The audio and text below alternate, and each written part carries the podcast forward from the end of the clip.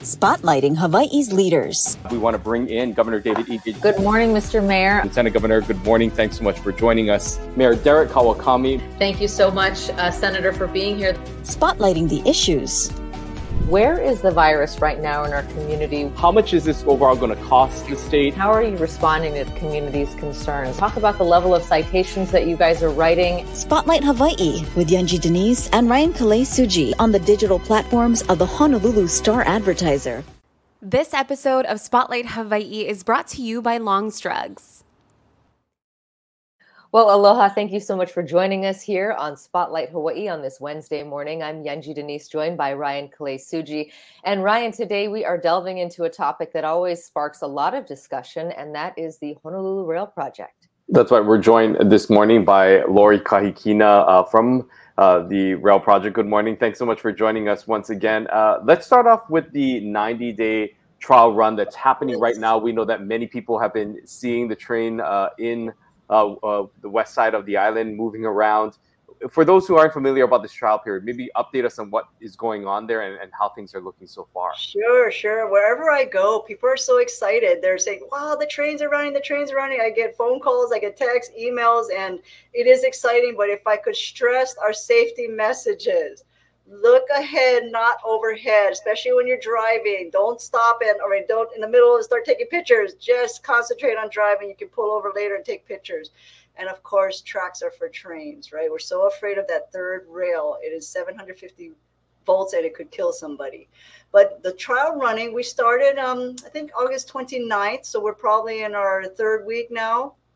And we have some hiccups. You know, the first couple of times they started late. They're supposed to start five in the morning. So the first day they started 10 minutes late, the next five minutes late, but they are starting to get their rhythm. This is the point of trial running is to work out all of the bugs and to simulate actual revenue service. They're they're still working on some issues with the platform and train gates. Um, there is a very tight tolerance. They have to be within six inches of the center of the, the train gates and the platform gates. So they're working out that issue. There was an issue, I believe, late last week where one of the trains got stalled. And so they're working out what was the root cause of that and to ensure something like that doesn't happen again. So there is issues that are, are being um, encountered, but they're working through them. Now, regarding the 90 days, um, I've been saying it publicly 90 days, 90 days, but that was an estimate, now that we're actually here, of what HART's estimate where it could take. But really, the, the clock is 30 days of service availability. It's a 30 day running average. So for the first 60 days, there's about 166 scenarios that they have to run through. And once they complete all of those, it's passed by HART, DTS, HDOT, and Hitachi. Now we go into 30 days of availability, meaning it has to be running 98.5% of the time. So if after 30 days we're only at 98.2, they need to continue to have a positive number in order to bring that average up to 98.5 and then we're ready to go. Wow. Well, that is high stakes for sure. What kind of specific issues are you seeing? You know, you mentioned a few, just, you know, sounds like minor delays, and then that six inches does sound significant. What kind of issues are you watching for in those, you know, in all of the trials that you laid out that they have to do? Um, can you give us a little bit more input on sort of what those what those scenarios are? Unfortunately, I don't have that. What the 166 are, maybe it's more like 140, but I can share that we're going to actually one of the scenarios is imitating an actual emergency. And we work we will be working with hfd hpd ems and we're going to let the media know because we want you folks out there. We don't want the public to panic that there's something actually happening. So i want to say it's mid to late October. We're going to have a cordoned off area where we want all of the media there. To, it's like like a live emergency happening. We expect the media to be there doing an emergency anyway. So here's your area. You can get your B-roll. I will be out there so you can interview me personally. Um, there's also going to be another scenario where there's going to be a simulation of a fire on the train. So of course we're going to let the media know because we don't want people to panic when they see smoke coming out of a train as they're driving on the freeway but I'm sorry, I don't have the specifics on. It could be something as simple as making sure that the, the trains are i mean the stations are open on time so there's they're about 25% done with all of the scenarios but those were the simple ones it's going to get more and more extensive as you go along the way and just to elaborate a little more on that right now obviously it's the operation of the train itself but how else are you testing just the logistics and the operations of getting people in you know the different platforms the Absolutely. you know the loading of passengers on and off are those going to be things that also have to go through a trial period as well?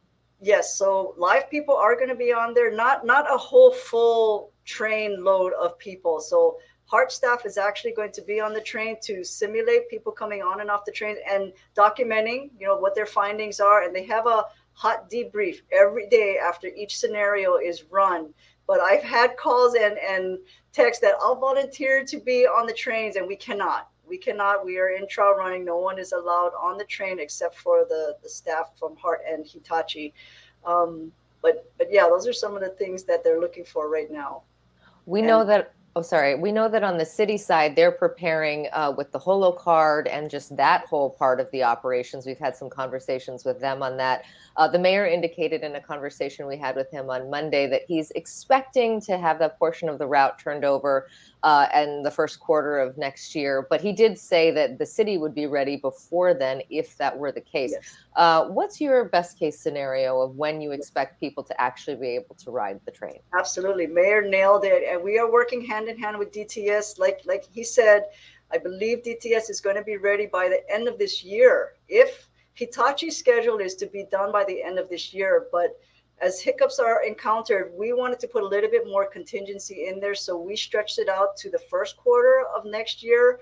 But so that um, DTS isn't caught off guard, they are going to be ready to roll by the end of December.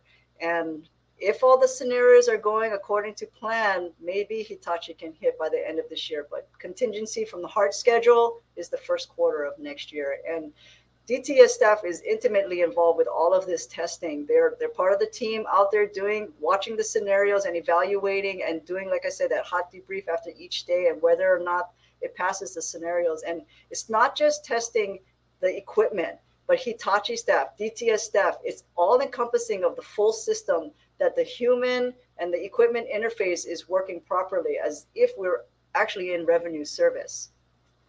One of some of the other things that uh, have delayed this are just some of the concerns about the infrastructure itself and, and some of the yes. developments. There has been reports, of course, of the crackling yes. in some of the concrete piers uh, that support the West Side rail stations. What can you tell us about the findings and where, uh, what the status is of that right now? Yes, thank you for bringing that up. So, safety, safety is paramount to us. So, let me just describe real quickly what those cracks are. So, the hammerheads is if you look at the columns, it, it comes out to a T, and that is what's supporting the stations on either side of the guideway. In those hammerheads, there are some hairline cracks that that have been exposed since the first time we noticed them was in 2018. And when we went back to the engineer of record, they said, "Don't worry, it's shrinkage cracks." Well, since then it has grown, and so there's some concern because it's grown in length and width. So what HART did was we had four structural entities go out, HART's own structural engineers the engineer of record, um, DTS's structural engineer that they they hired, and then HART hired a third party structural engineer. So all four entities went out to measure the cracks, and the engineer of record is responsible for coming up with the analysis and what a possible fix could be. And that they're slated to report back at the end of this month. If it's simple, if we could just epoxy coat it and, and stop the water from coming in, we could do that immediately. If it's something more extensive and it's going to delay past um, the trial running, so if Hitachi and HART are ready, trial running is complete, we're ready to hand it over. If those hammerhead cracks are not resolved yet, we can't. We can't open and we can't send this over to DTS until that is until that is addressed appropriately. And and if you could clarify, when are you expecting that to be resolved? So end of September is when the analysis of the very the engineer of record needs to come back, and after that we want um, DTS's structural engineer to take a look at the findings, and also our third party structural engineers to take a look at the findings to make sure they're all in agreement with what the proposed fix is for those cracks. So end of the month is key to get that analysis done. you know, when situations like this come up, uh, there may be others that will pop up with yeah. just either structural issue or any other issue. Uh, for you know the general public, people think about well, what is the warranty like? Who's paying for this? Is it something that I have to pay for? is it covered under our warranty? In, in this situation, you know, with the rail not even running yet, but running into these types of issues, who ultimately is footing the bill for whatever issues may happen uh, that has to be resolved? That is very much a fair question. My own board asked me that when I brought this up. And so what we're doing right now, we're just trying to get to the root cause of the, the issue. If the root cause is shown that it was a design um, failure, then more than likely it'll be the the contractor. It was a design build contract that was was done. But if Hart somehow gave direction, then the responsibility is on Hart. Right now, I just want to solve the problem get to what the root cause is, what the problem is, solve it, and then we'll talk commercial later. And of course, I'm not going to negotiate in the media, but first, first, first, right? Solve the problem, make sure it's safe. We transfer over the system to the city, and then we'll talk commercial afterwards. How many piers are we talking about? And when you look, I mean, is this something that's visible to the naked eye? I haven't been out there to inspect it myself, but I'm assuming that you have. Um, you know, is this alarming when you look at it? And and how many structures are we talking about? So there are five stations on the west side that are affected by this, and I want to say between 11 to 12 hammerheads. And you can see it with the naked eye, but probably not on the ground because these are elevated you would have to get up higher and and be right there where you can measure. So that I want to say the thickest, the widest gap that we have is 0.08 of an inch. So you can see that right if you're right there next to the structure. Um, but we, w- want to make sure that what the calculations come back from the designers is that it's not alarming. It can still handle the load of what the what we anticipate to be the station live loads with it full with um, ridership riders on that station. If you could provide us an update of where we're at now with the town segment as we head into town, uh, we're looking at you know the conversations about this uh, move mauka of the rail as it goes through Kalihi. Uh, you know, w- there were a lot of talks and discussions over that about, of course, the the contract that was awarded recently and just the overall line itself and where that is heading. What can you tell us about where we're at around that Middle Street area as it heads through Kalihi, and an update on anything that has progressed since uh, you know we last spoke? Sure, sure. So um, Frank Coluccio is our contractor for just the utility relocations from Eva Lake to Cook Street. So we gave them notice to proceed um, a couple of months ago. So they are progressing. They're doing potholing right now.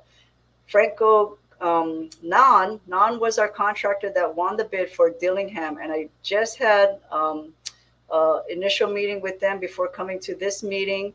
It was a partnering. Um, we're going to issue them a limited NTP today what that allows them to do is start submitting, um, packaging up their submittals to to give to us, and we have to approve it and start getting their permits because we need to get the permits from the city. And we'll probably give them um, full NTP within the next couple of weeks. So they should start. I estimated shovel to ground for Nan to be early next year, but from that meeting today, they said no. We are experienced in that area. Our packages are ready to go we want to already do shovel to ground the earlier earlier than next year you know you mentioned the permitting process. We know that dpp has had a number of issues. I'm just interested on how this works uh, from your end. Do you get priority? Because obviously this is a large scale very impactful project. When we spoke to the mayor he said there were thousands of permits outstanding waiting for approval. How has the issues at dpp has that had any impact on your project? I think for DPP, you know, every city department is short staffed, but I can say from the time I was at ENV to all the time I've been here at Hart, DPP staff has been incredibly, incredibly helpful. We put a deadline on ourselves of when we needed to get our designs approved. They met every deadline that I asked of them. So um, I'm not sure if it's necessary to give priority to city projects. We are, um, we, city projects only have a one time review. Maybe on the private side, there's multiple reviews, but I can't speak enough about, and it's not just DPP, it's all the city departments, Board of Water Supply, ENV, DDC, all of them have been so supportive, and even our third-party stakeholders, whether it's HECO, AT&T, Oceanic, Kamehameha Schools, UH, everyone has been very supportive of us. If you can take us through the timeline of this Kalihi corridor path, uh, you know, what is the expected timeline for not only the relocation of the electrical, but also just the construction that NAN will be, you know, undertaking during this time? Uh, sure. Uh, what, what does that timeline look like and, and that process? So the contract is 38 months, but NAN and I, the, the, the owner of, of NAN, we met with each other last week and he says, Lori, you know that's an extremely tight deadline. I said, I understand that, but Dillingham is the critical path of the entire project. It will hold up city center guideway and station. So if we were to do all the utility relocations all the way down to Ala Moana and have the, the CCGS contractor come from Ala Moana all the way back working west towards Dillingham, we would still be waiting for the Dillingham utility relocation. So um, 38 is tight. Like I said, we just met with the contractor and it says we are going to partner with you. Anything we can do to help you expedite. And same thing, if I need to call the city departments like DTS, DTS is struggling with being shorthanded, trying to get those traffic control plans and permits approved. But every time I have reached out to the staff, they have been immediate response and say, sorry, Lori, we'll get to it. And they turn it around immediately. So that's what I offered to NAN today that we're going to partner with you just like Coluccio because your success is our success. It's the success for the public and the community. We need to get out of there. It's going to be painful, right? We need to start doing public outreach to all of the businesses along Dillingham. It's going to be painful, but we have to we have to accommodate them, but we have to get through our project as quickly as we can. I'm interested. We've asked you in the past about, you know, the whole work from home movement and how that mm-hmm. may be changing just the way people commute. Mm-hmm. Has that changed your projections on ridership at all? And what are you expecting when you do turn over to that segment to the city? I, am sure it's very hard to know, but what are you? How many people are you actually expecting to take advantage of the rail once they can? So, uh, unfortunately, I'm not the best person to talk to about ridership, and I get that question all the time. So, next time you have Director Morton on, please ask him that question because they are responsible for doing that calculations, and I'm not proficient at that. But I can see how um, telecommuting has an impact. Um, we at HART, we are 100% in person here working. I don't I don't think um, telecommuting is conducive to our type of work. We need to be here collaborating with one another out in the field and out in the office. But it might have an impact. But I can tell you, as people businesses started opening up again, just me personally driving in traffic. It's huge, and especially when the university goes back to school, and that's why the goal has to be to reach the University of Hawaii so we can connect those four campuses. But I believe once we open, people people have already approaching me. I want to ride. I'm so excited. Once they get on, they'll see the benefit of it. And as we start doing the extension, right, we're slated to hand the first segment over, as I said, early um, first quarter of next year. The second segment is two years later, and then the second sec, the third segment after that is five years later. So I think once people get on, they'll be excited and see that this is a, a, benefit and they don't have to have a car anymore.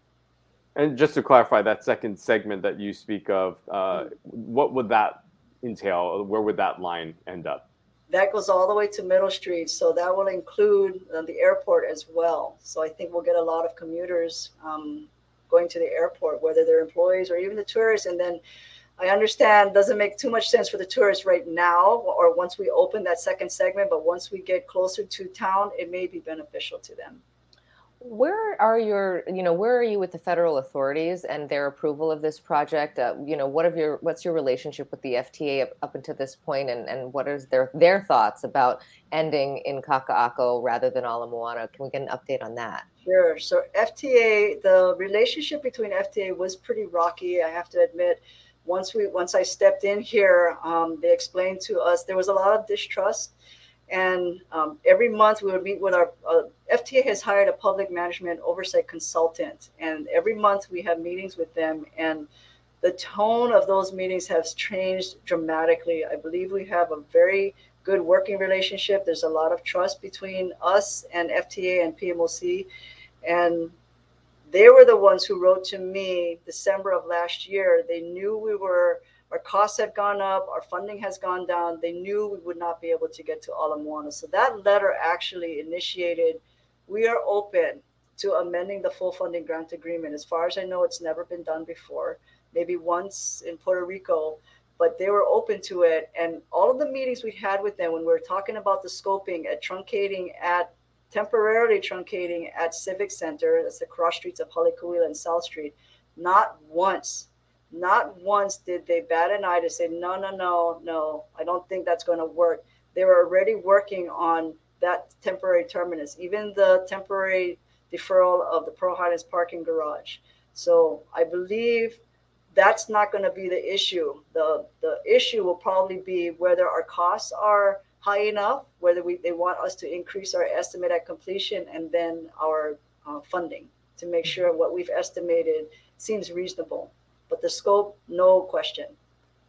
With some of the issues that you know we spoke about that's happening uh, on the west side with these hammerheads that you speak of, um, I'm wondering what sort of adjustments have been made to the design or just to the overall processing so that when you have to also create and and you know uh, erect those types of structures in town in this Kalihi corridor that you're not running into those same issues that you're running on the west side. What what preventative measures are being taken to ensure that that's not going to happen uh, anymore? Very good question. So on the west side, actually, two different types of hammerheads, two different methods were done um, reinforced concrete and post tensioning.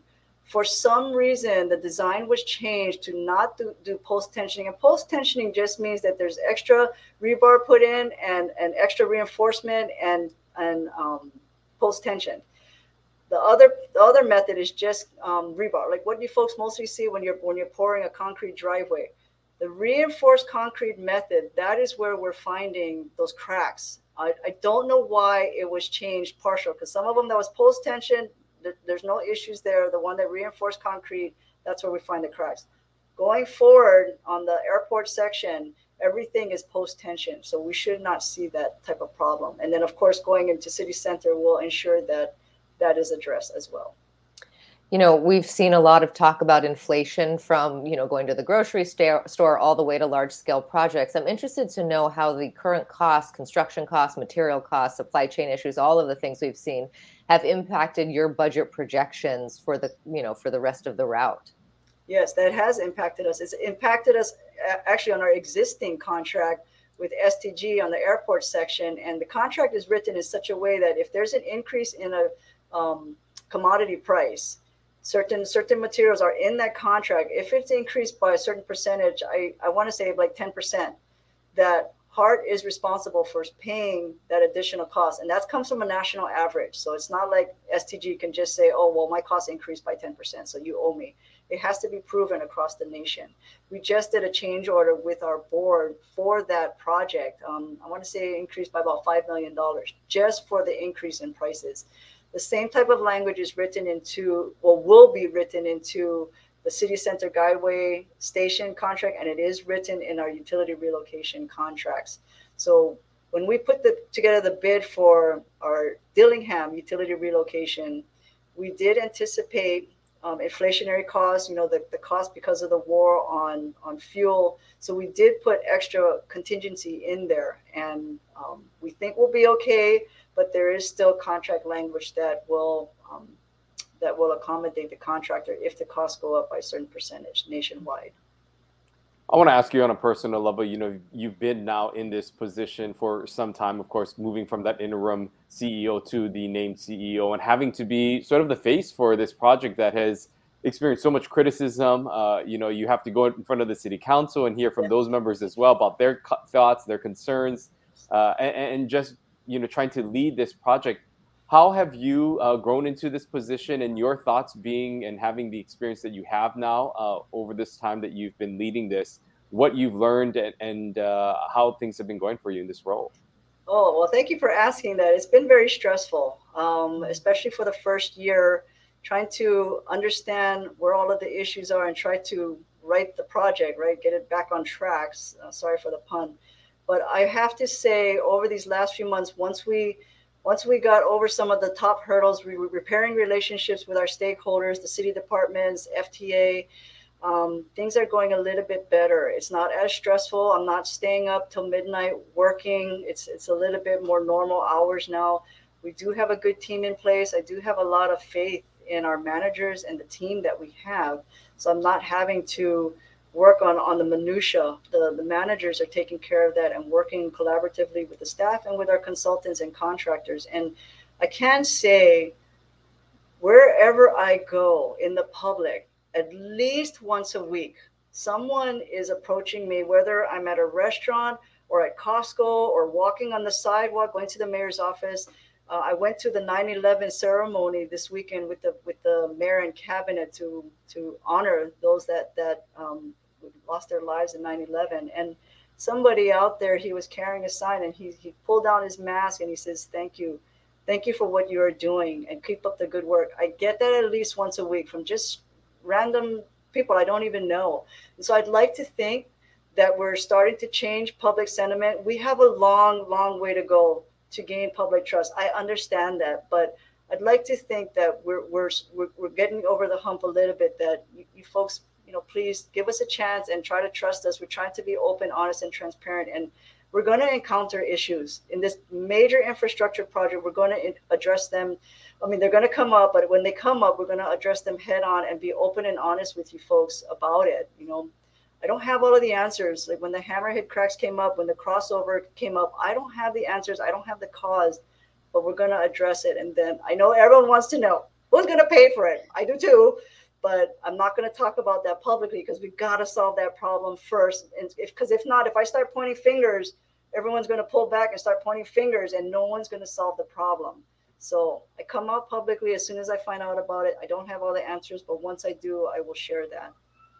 We're almost out of time, but I'd love to ask you uh, in our last question this morning can you tell us what it's like to ride the train? You know, you've oh. had an experience that most of us have not. We see it going, you know, we see that trial run now underway, but what would you tell folks about what that experience is like?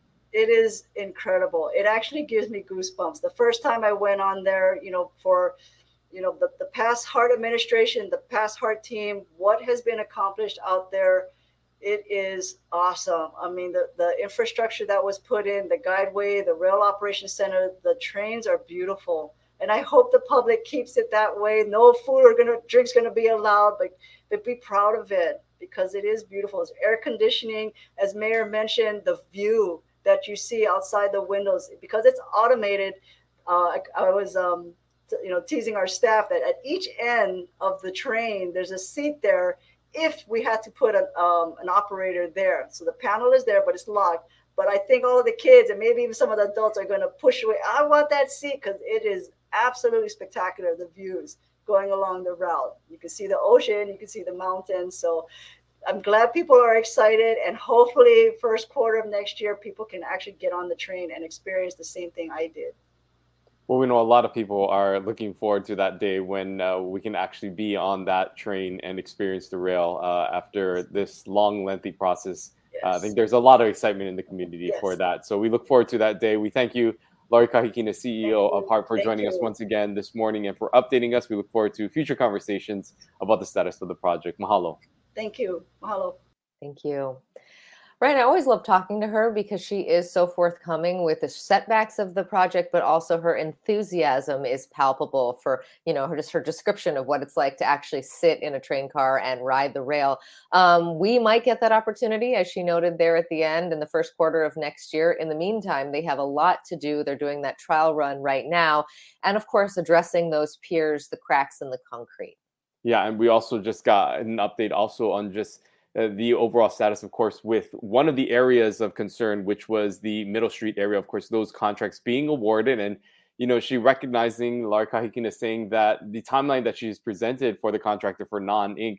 is a tight one, but she says that this is something that they are committed to. They recognize the work that's involved with the electrical and the removing uh, of all those, you know, th- those systems and the implementation and construction of these projects uh, in that area, which is going to be a crucial part of the line.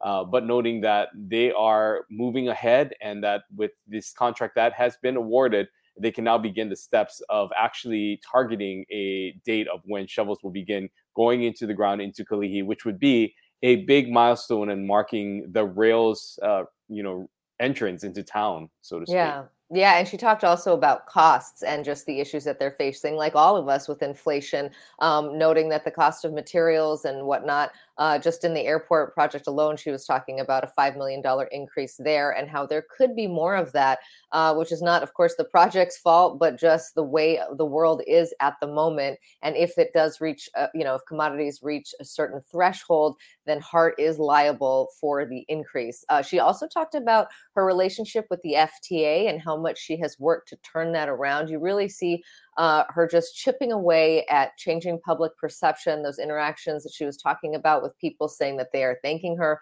for the work she's doing. You know, we have had the privilege of being able to talk to her throughout her time at HART. And, you know, in the beginning, she did say that she was having to talk to a lot of people, you know, if she goes to restaurants or retail. And now it sounds like those conversations and those interactions are a little bit more positive.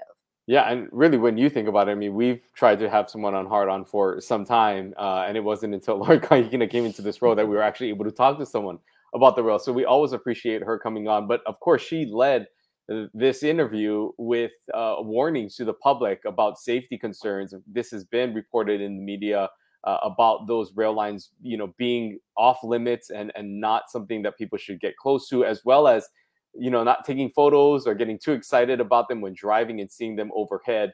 Uh, of course, her expressing those concerns as people get used to seeing the rail in action, something that uh, I think a lot of people are pleasantly surprised to see happening.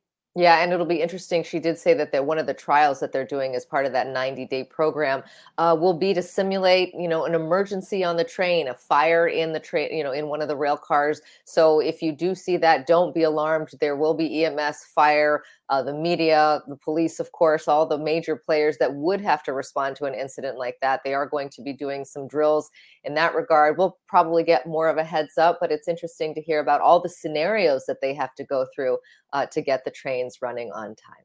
Yeah, a lot of things uh, to look forward to. And again, hoping that all of this will uh, be cleared and that the trials will go well and that people will be on the train come the first quarter of next year. Fingers crossed. That's right. On Friday, we are switching gears. We're going to be talking again about COVID 19.